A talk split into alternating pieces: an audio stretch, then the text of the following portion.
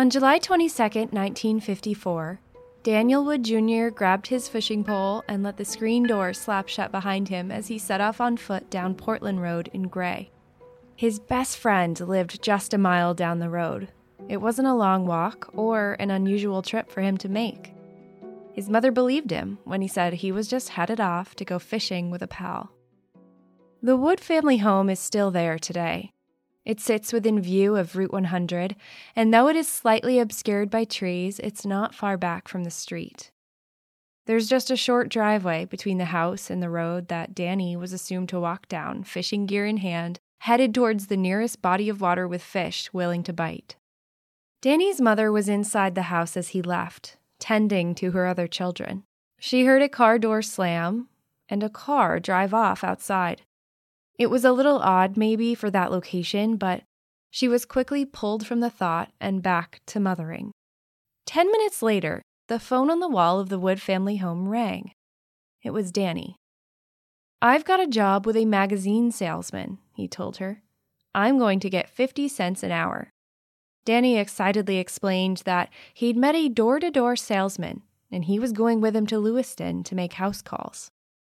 Lillian Wood paused and considered her son's announcement. He'd only left the house a few minutes ago, and now he was calling from a phone at a store all the way in Gray Center, about three miles away.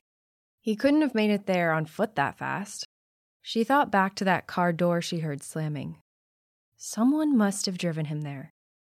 Danny couldn't wait to get a job. It was all he talked about that summer. He was always pestering his mother and father for permission to earn his own spending money. At 12 years old, the employment opportunities weren't exactly plentiful. But bowing to their son's unrelenting requests, they told Danny that he could sign up for a job picking beans at a farm nearby in late August. It was early July. Patience for a 12 year old boy was hard to come by. Daniel was such an ambitious boy, she thought to herself, almost chuckling. It must be some daydream of his that he found a job with a traveling salesman. But whether real or imagined, Lillian extended a warning to her son. The exact words change from source to source. But in effect, the mother told her young son, Don't go out with strangers. You may not come back alive. To which Daniel replied before swiftly hanging up the call, I'll be back by dark. This is the Maine cold case of Daniel K. Wood Jr. There are many moments of Daniel K. Wood Jr.'s story that might make you gasp in disbelief, or at the very least, furrow your brow in confusion. That phone call is just the first.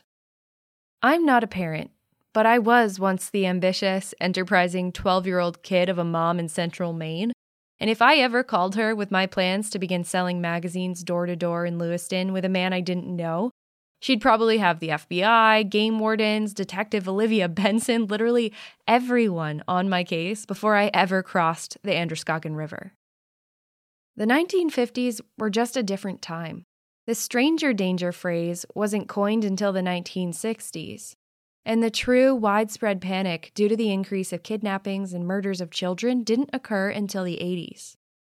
I'll save you the small town cliches, but truly, Maine likely had that innocence of the era. Because who would hurt a kid? The 1950s were also known for permissive parenting, as it's called. Kids were given a great deal of trust trust in their judgment, their decision making, 1950s parents also trusted that their children would follow any strict rules in place, and if they did, they were free to do whatever, whenever, with whoever they wished. But break those rules, like not making it home by curfew, kids of the 50s could trust that punishment would be swift. That's why, when 12 year old Daniel K. Wood Jr. didn't return home by dark, when he didn't call to check in, he didn't walk through that same screen door at all that evening. The Wood family knew that something was off. Danny's mom called Gray Police to report her son missing.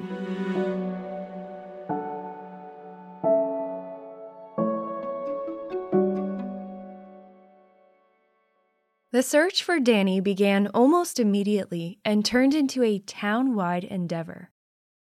According to an article printed in the New York Daily News on July 26, 1954, over 100 people banded together searching the farmland, fields, and forests surrounding the Wood family home and the friend's house where Danny said he was going that day. They were looking for a 110 pound, 4 foot 6 inches tall, blonde haired boy with glasses, last seen wearing faded dungarees, a battered felt hat, and a sweatshirt. It had been four days since Danny called his mother, telling her of his new job selling magazines. As police began to develop theories and search for leads, they wondered if Danny maybe ran away. But that storyline didn't fit the kid they knew.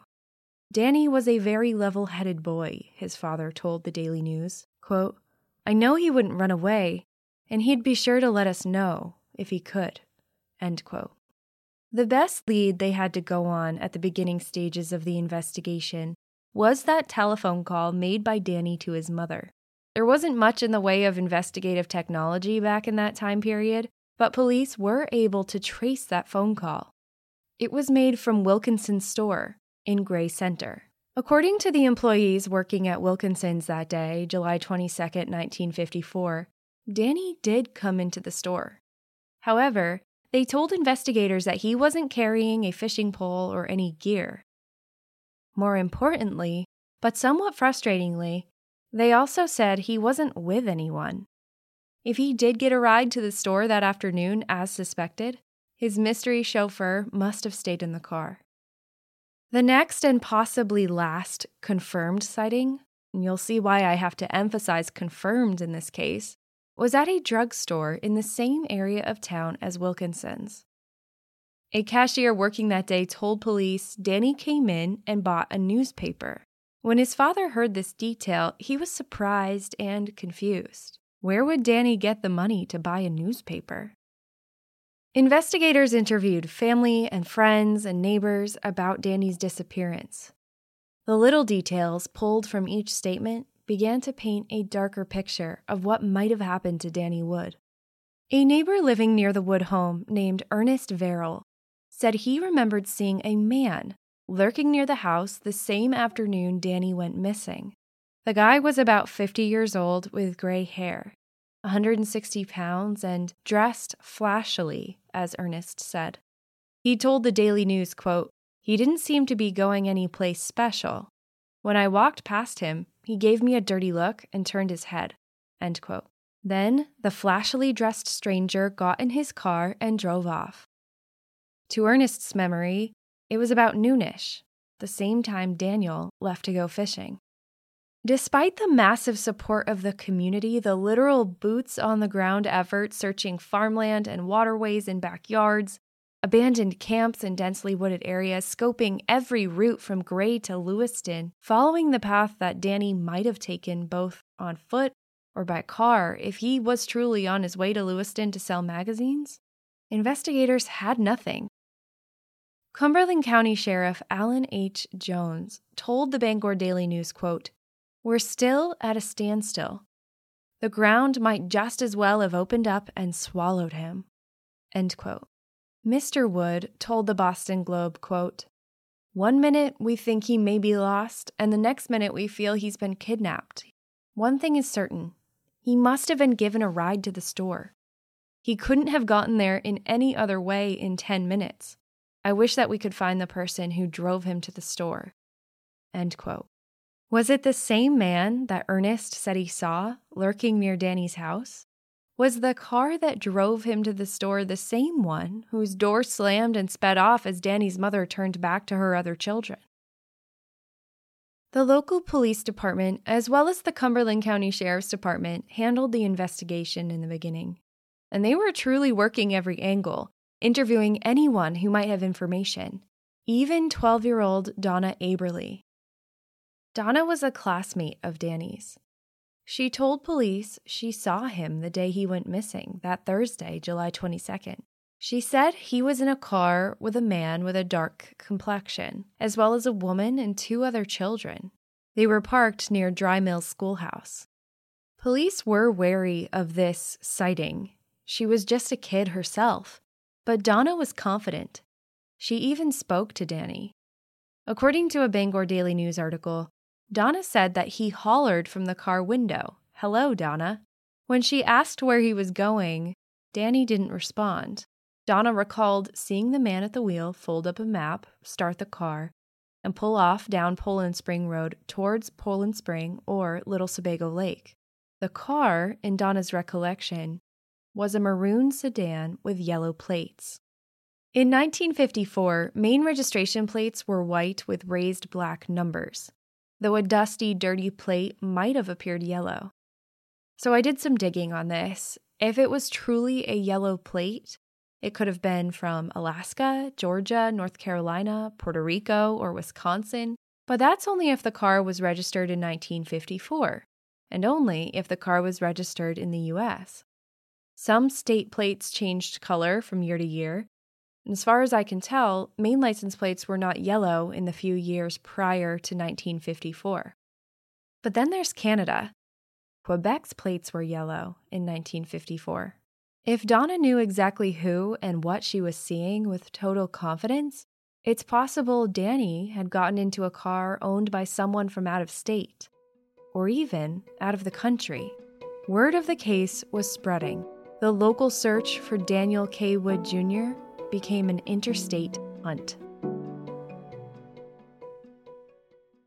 Danny's mother waited by the phone, willing it to ring with good news hoping that the next call would be from her son. Instead, it rang with questions from friends and family wondering if Danny had made it home yet.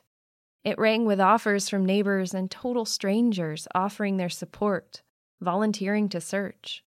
Mrs. Wood was exhausted, but still she answered the next call. And this time, the caller had news. Your boy is alive and well, the voice said. According to an article published July 27, 1954, in the Bangor Daily News, the caller was a woman named Mrs. Elsie Bishop. She told Danny's mom that she saw him that very day in Worcester, Massachusetts, with another boy. Immediately, Worcester based detectives followed up with the reported sighting. But the boy was not Danny. It was another Maine preteen named Frederick Warren from Boothbay Harbor who happened to be there visiting family. The following day, another reported sighting. This one, police told the Bangor Daily News, was promising. Three individuals living on Wood Street in Lewiston said they definitely saw Daniel Wood in their neighborhood trying to sell needles a few days prior, possibly the day or the day after he went missing. This reported sighting had two convincing aspects. Lewiston is where Danny claimed he was heading when he called his mother that day. And then there's the salesman detail. Although Danny mentioned magazines and the report was of a boy selling needles, it still fit his story of going door to door to earn some spending money. However, whatever confidence those Lewiston residents had in their own memories, they did not bring any clarity to what happened next, where this young man who matched Danny's description might be heading after he peddled his wares in their homes, or who he might have been with at the time. And then another sighting, this time in Hartford, Connecticut. The Hartford Times had run a photo of Daniel Wood Jr. in the evening paper. A woman named Elvira Prasuti registered the boy's face in her mind as the same young man who had walked through her front door and tried to sell her magazines. The boy she saw was wearing a very new looking brown suit and was acting older than she assumed him to be. The boy also claimed to be from New York, but Elvira noted that he didn't have a New York accent. The boy left without making a sale. On Saturday, July 31st, 1954, nine days after he left home with a fishing pole in hand, nine days after the phone call to his mother, the search for Daniel K. Wood Jr. came to a heartbreaking close. Donald Hoyt and Earl Morse, two fishermen from Freeport, floated down the slow moving waters of Little Androscoggin River. Just ahead in the water was a strange and yet familiar shape. They directed their vessel closer, and there in the water, they realized with shock, was the badly decomposed, unclothed, and beaten body of a young boy. They swiftly motored to the banks of the river and maneuvered on foot to the nearest transmitting station. Gladstone Sawyer, the engineer inside, called the Auburn police. Investigators asked Danny's father to ID the body. He told them, quote, That's him. I can tell by the forehead and the haircut. Due to the nature and severity of the boy's wounds, identification was confirmed based on the boy's dental work. It was Daniel K. Wood, Jr. A shoelace was knotted on one wrist, and Danny's head was badly beaten. The county medical examiner, Dr. Paul R. Chevalier, discovered two fractures in Danny's skull, along with five other lacerations, indicating he was struck multiple times with a blunt object. With the shoelace and cuts on his wrists, it's assumed his hands were bound together at one point. His death was the result of what the medical examiner called a quote, fiendish beating, end quote. The murder weapon was assumed to be a heavy stick with a knot at the end. The fact that he was found nude led officials to believe he may have been sexually assaulted. Based on the state of decomposition, his body was likely in the water for several days.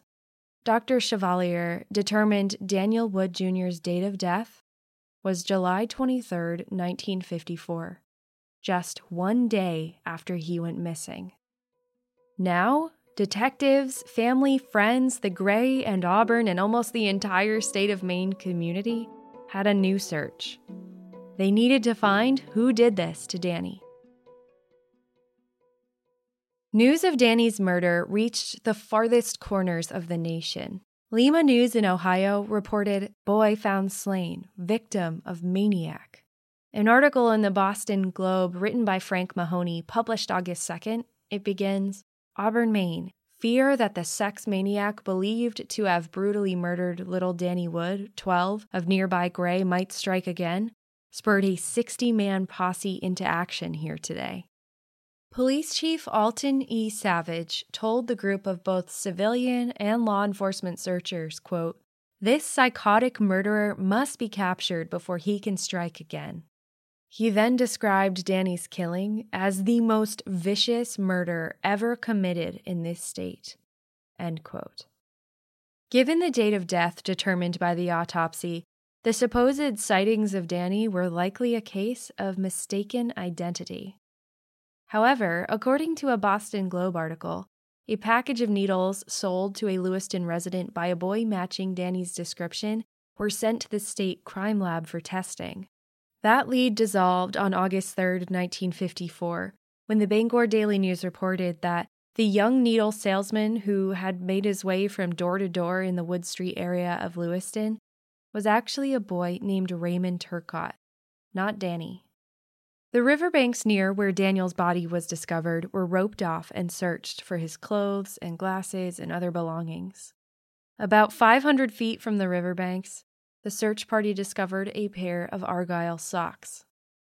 Danny's mom believed that they possibly belonged to her son, but she couldn't be sure.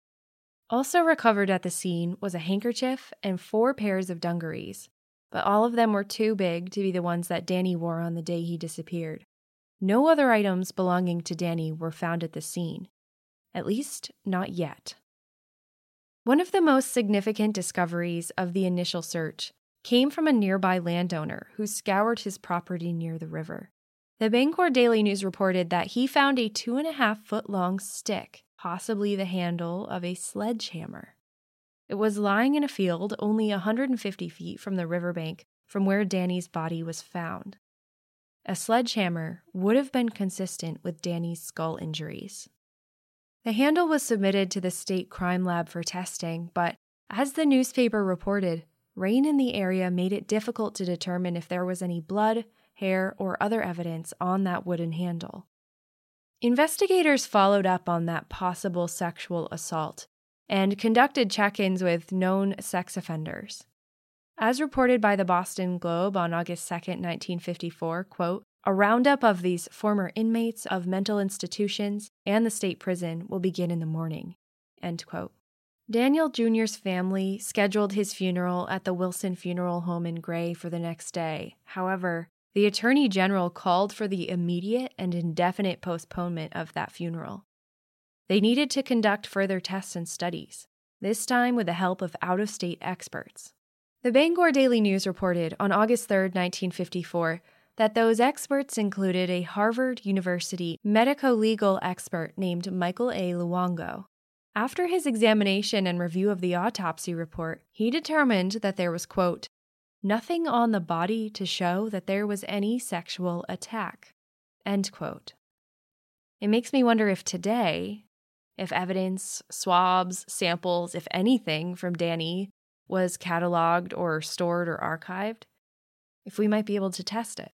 I had to keep swapping from research for the case to a deep dive search into crime scene and forensic practices of the era. It doesn't seem like incredibly long ago, but at the time of Danny's disappearance and murder, DNA was a brand new scientific concept. DNA was identified in the late 1800s, but it wasn't considered discovered, as in labeled and studied and defined, until 1953. If they happened to take samples that might contain DNA of the killer from Danny's body in hopes of future testing, testing that didn't exist at the time because DNA was only just discovered a year prior, I certainly didn't encounter any reports of it. As of 1954, DNA profiling would need 32 more years to advance to the point of using it to solve a crime.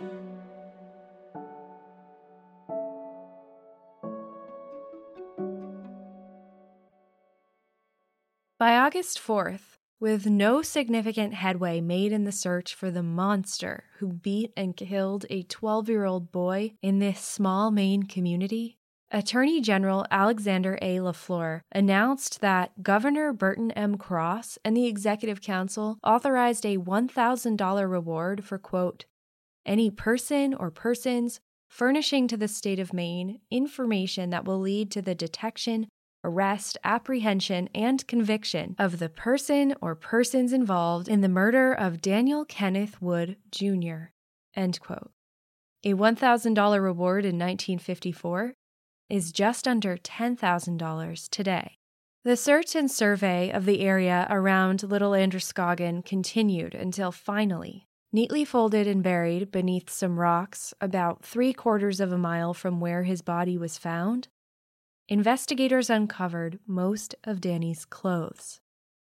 And then, during a second search of the same area, the team found his glasses and belt tossed high up into a tree.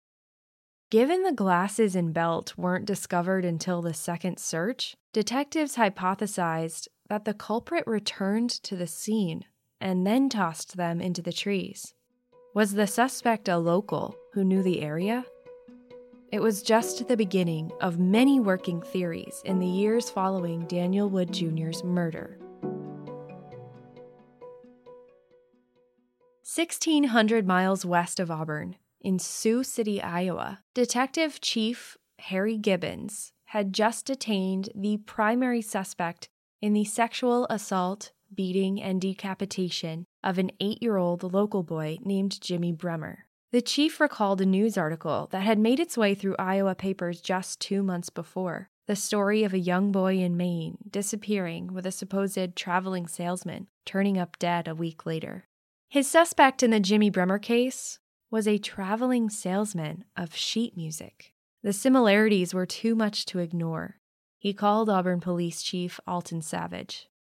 According to a piece in the Boston Globe published September 30th, 1954, Savage gave Gibbons a list of questions to ask the suspect, and under polygraph, he answered.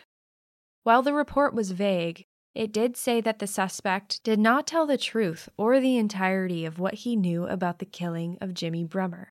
The suspect had been apprehended after he voluntarily checked himself into the Cherokee State Mental Health Institute requesting psychiatric treatment. Without traveling too deep into the case of Jimmy Bremer, and believe me, I had to exercise considerable restraint in telling his whole story after I uncovered the full scope of the case, I'll tell you that the suspect was later identified as a man named Ernest J. Triplett. Ernest's neighbor reported him to police for suspicious activity that she remembered from the night Jimmy Bremer disappeared. It turned out, according to the case summary via forjustice.org, the suspicious activity was that he wasn't wearing any socks. Ernest denied any connection to the case. He was held and interrogated for 34 days without access to a lawyer until finally he confessed. Ernest was convicted and sentenced based on that confession alone. No physical or circumstantial evidence or witness reports tied him to the murder of eight year old Jimmy Bremer. The most incriminating piece of evidence was Ernest's lack of socks. He served over 18 years in prison until it was revealed through multiple appeals and further investigation that Ernest was drugged with LSD, stimulants, and depressants in order to coerce a confession. He was ultimately exonerated and released from custody in 1972.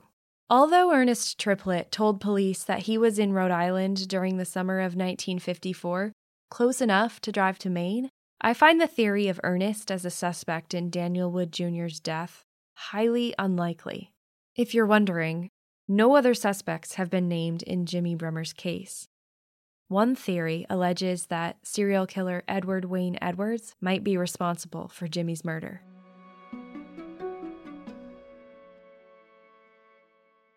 Three years later, in 1957, Auburn police questioned another out of state suspect.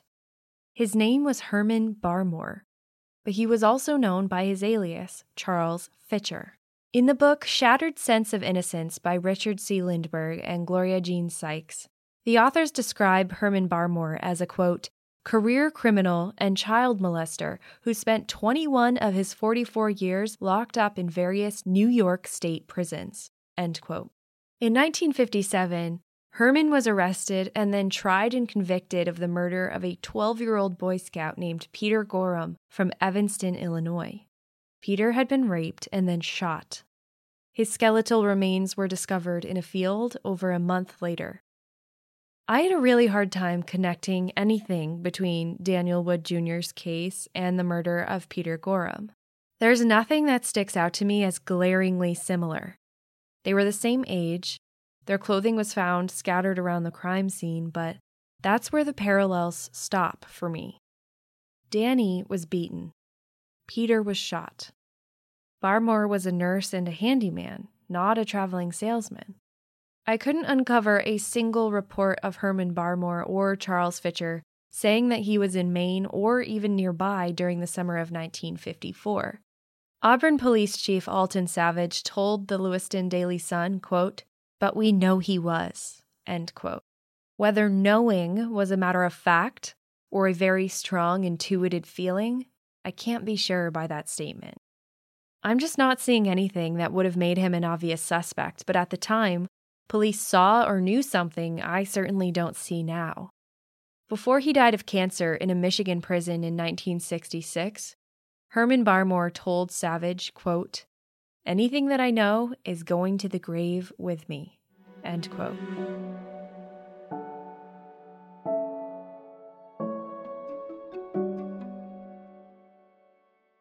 As I searched endless archives from Maine and New England, as well as nationally and internationally, I noticed something very strange. On August 1st, 1954, the date of many newspaper articles from Oregon to Nevada to California and beyond covering the discovery of Danny Wood's body in Little Androscoggin River, those articles about Danny were flanked by the report of another missing boy whose dismembered body was found in Montreal the very same day. Six year old Raymond Trudeau was lured into the basement of 43 year old Lucien Picard on July 27, 1954. Lucien was known about town as a strange man, often booze soaked, who watched children on the playground. He had a very distinctive appearance, just 4 foot 11 and a Charlie Chaplin mustache. Lucien strangled Raymond and dismembered his body before dropping boxes of his remains at a waterfront location in Montreal. He later told detectives he didn't remember any of it due to his drunken state. Lucien Picard was convicted and hanged on February 11, 1955. Remember what 12 year old Donna saw the day that Danny disappeared? He was in that maroon car with a man, woman, and two other children. And that maroon car had a yellow license plate. Quebec license plates at the time were yellow. The drive between Montreal and Gray, Maine is just about 4 hours and 45 minutes, so the timeline of Danny's murder really isn't too tight to completely exclude Lucien as a suspect. But then we have to consider that Lucien was a miserable drunk. Is it possible that he was coherent and able to drive from Maine after kidnapping and killing Daniel Wood on July 23rd back to his native Montreal to repeat the process with another young boy on July 27th? I mean, I guess it's not impossible, but whether it's likely is another thing entirely. And then there's his recognizable stature. The man lurking near Danny's house on the day he disappeared was described by neighbors as about 160 pounds, but no one mentioned his height. Then again, we can't know for sure if the man the neighbors saw that day was even connected to Danny's case. And when Danny's schoolmate Donna saw him in the car with that man and woman and children that day, she would not have been able to tell how tall the driver might have been. Still, I found the details worth noting. Whether they're coincidence or true connection, I could talk myself into either conclusion. In 1992, the long stalled case received a jumpstart on the heels of an arrest of a prominent local restaurateur. Warren Cole was described by a piece in the LA Times as a pillar of the community, he was the founder of Cole Farms, a community favorite spot for burgers and milkshakes. He was a friend of local law enforcement, and he was even apparently awarded an honorary sheriff's badge. No one knew that for decades, he was using that badge to keep his young victims quiet after molesting them at a cabin on his private island on Notched Pond.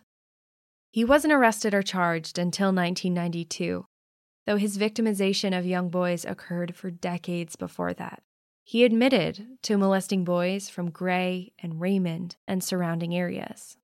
Police pressed the details of Warren's crimes against Danny Wood's case, but they found no connection that would indicate Warren Cole was responsible for his murder.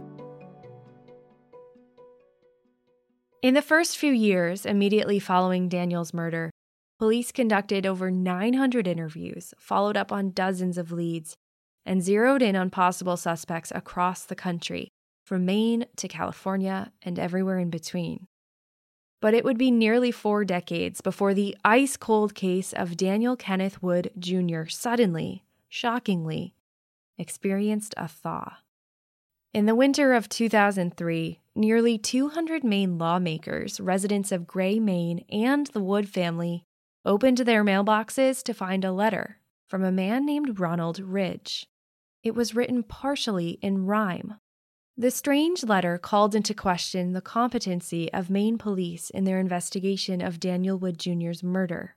And then the letter pointed a finger at a suspect a man who once lived and worked on Route 100 near the Wood home, a man who molested the author of the letter as a child a man whose name was not made public.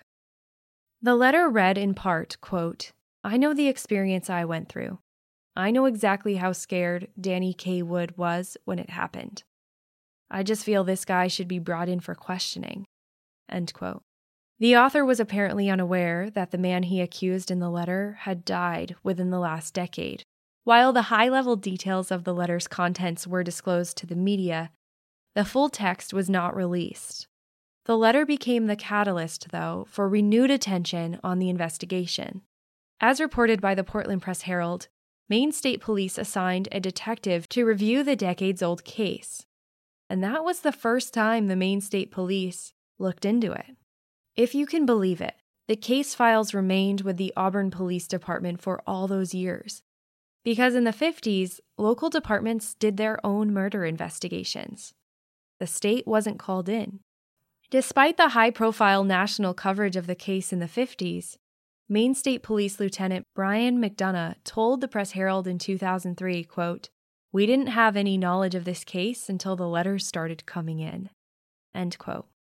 With a half a century of DNA advancement, maybe it was possible to test any evidence for DNA. Maybe what was invisible on that broken tool handle would be revealed through advanced forensic science. Maybe something on his clothes Maybe some evidence recovered on the scene that hasn't been reported publicly. Maybe an answer in Danny's murder was possible, even after all this time. But whatever came of that letter, if anything new was discovered as a result of the case reopening, I don't know at this point. 2003 was the last time any coverage of Daniel's case made it into news archives. Whether or not that letter from Ronald Ridge was even legitimate, I'm not sure. I have an email out to the last known detective on the case. If and when I'm able to update you on this story, I will. There's one detail of this case that deserves mention, although I'm not even really sure where it fits into the timeline and circumstances of Danny Wood's murder. It almost seemed like a throwaway detail, but I can't stop mulling it over in my brain. In a 2003 article by the Portland Press Herald, the same one that reported on the strange rhyming letter from Ronald Ridge, there are several quotes pulled from conversations with Danny's surviving siblings. The author spoke with Carol Wood Durgan, Danny's sister. Carol was just 14 when he disappeared. Pulling directly from that piece written by David Hench, it said At one point during the investigation, authorities confiscated her mother's dress for testing and her parents were given a lie detector test on a new polygraph machine that Auburn police had acquired just for this investigation. The mother's dress was tested, but what for? The parents took a polygraph, but what were the results? Maybe it was nothing. Maybe it was just routine. And maybe nothing came of either of the dress or the test. No other report or archived article I encountered mentioned these components of the investigation. In the newspaper coverage of this case from 1954, in Maine publications and across the country, Daniel K. Wood Jr.'s parents are described a few ways grief stricken, quite shaken up. But Carol painted the full scope of the impact that Daniel's murder had on their family. She told the Press Herald, quote, My parents aged so much. You could almost see the life drain out of their bodies. End quote. They didn't speak about Daniel's death very often. Mrs. Lillian Wood died nine years after her son was murdered. Daniel Sr. died in 1996, before the letters were mailed, before the case was reopened, before knowing what happened to his namesake son. Daniel K. Wood Jr. remains on the Maine State Police unsolved homicide list. Just three sentences summarize the details of his murder. The listings in this database are typically accompanied by a photo. But Danny's page is empty.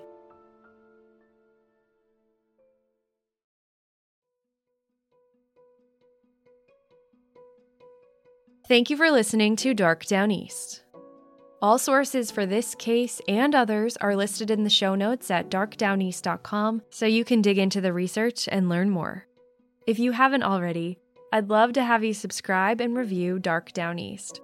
It's a big way to support this show and the best way to ensure that you never miss an episode of Maine and New England true crime stories. You can always send me your case ideas or a little note at hello at darkdowneast.com. Now, that is a new email address, but if you've sent me anything to my Gmail address, don't worry, everything gets forwarded to the new one. Follow along with the show at darkdowneast.com and on Instagram at darkdowneast. Thank you for supporting this show and continuing to allow me to do what I do. I'm honored and humbled to be able to use this platform for the families and friends who have lost their loved ones and for those who are still searching for answers in cold missing persons and murder cases. I promise I will not let those names or their stories get lost with time. I'm Kylie Low, and this is Dark Downeast.